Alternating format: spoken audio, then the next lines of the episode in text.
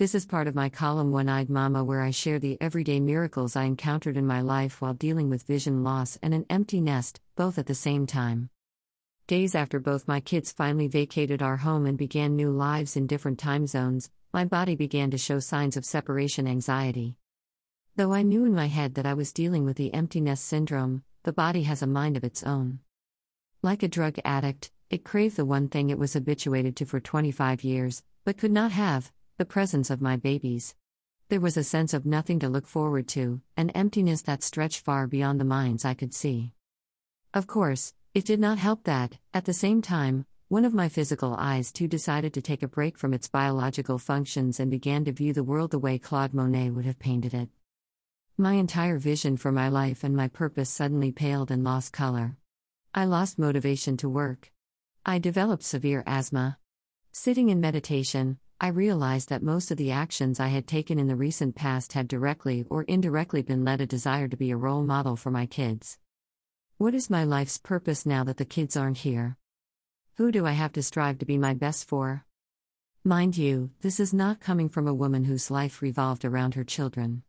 On the other hand, I was an independent mother, busy in my own passions and pursuits, taking my kids along for the ride, and expecting an equal level of independence from them.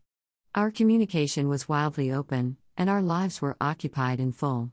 I thought that by investing in our careers, we were future proofing ourselves from emotional loss later. So, it came as a greater surprise that I, of all people, could still have these pangs of separation anxiety, to the extent that they shook up the entire foundation of my life and left me bereft, almost like a physical hole in the center of my being. The guidance. Reading informative articles on the empty nest syndrome helped me realize that almost all the symptoms I was feeling are fairly common amongst parents at this stage. Fortuitously, I came across an online spiritual workshop titled Waking Up from Slumber by Dr. Monica Gulati, which became a turning point. She shared Sri Aurobindo's teachings about all suffering arising from three root poisons attachment, desires, likes, aversion, resistance, dislikes, and ignorance of the true nature of things. Attachment, to my kids, of course, but also to my identity as a mother. Aversion, to change and to a new sense of purpose for myself outside of my roles. Ignorance, to the truth that I am more than this identity, that there is more to this existence than what I perceive. Dr. Monica, who holds a PhD in autoimmunity and is a cancer survivor, addressed the issue of attachment in her class. The seeker soon realizes that the family can't give me lasting happiness. Whenever I try to make anything my ground, it is taken away. Clinginess to anything leads to suffering. The true nature of the world is impermanence. The nature of all material objects is change. I felt as if she was speaking to me. I unmuted my Zoom mic and asked Dr. Monica, How do I change my mental patterns? How do I stop worrying or obsessing over my loved ones? It is causing me health issues. So, keep on worrying, she replied, jovially. It is only when your suffering becomes so intense as to be unbearable that you will take action to change. The healing. When the suffering became unbearable, I set out to heal. I followed Dr. Monica's guidance of meeting all my thoughts and feelings with equipoise and disenchantment. Don't follow the habituated impulse of running away from discomfort. Notice it but don't run away. Meet it in the body, stay with the breath. If we meet the discomfort in the body, we realize that we can go through it, too, she said. So, I sat with the breath and I watched my worry born of my clinging love for my kids and my strange, irrational fears for their well being. Even as I watched, my worry disintegrated into a chaotic cloud of thoughts, as fleeting as the wind, as noisy as a typhoon in my brain. Remembering that I can find sat, truth, and chit, consciousness, through ananda, bliss, I decided to follow joy in my life, by following my heart. I met people and had conversations that filled my days with meaning. I learned new philosophies and reapplied old ones. I began giving the precious gifts of my love, attention, and blessings to those the universe sent my way. Miraculously, I healed almost overnight.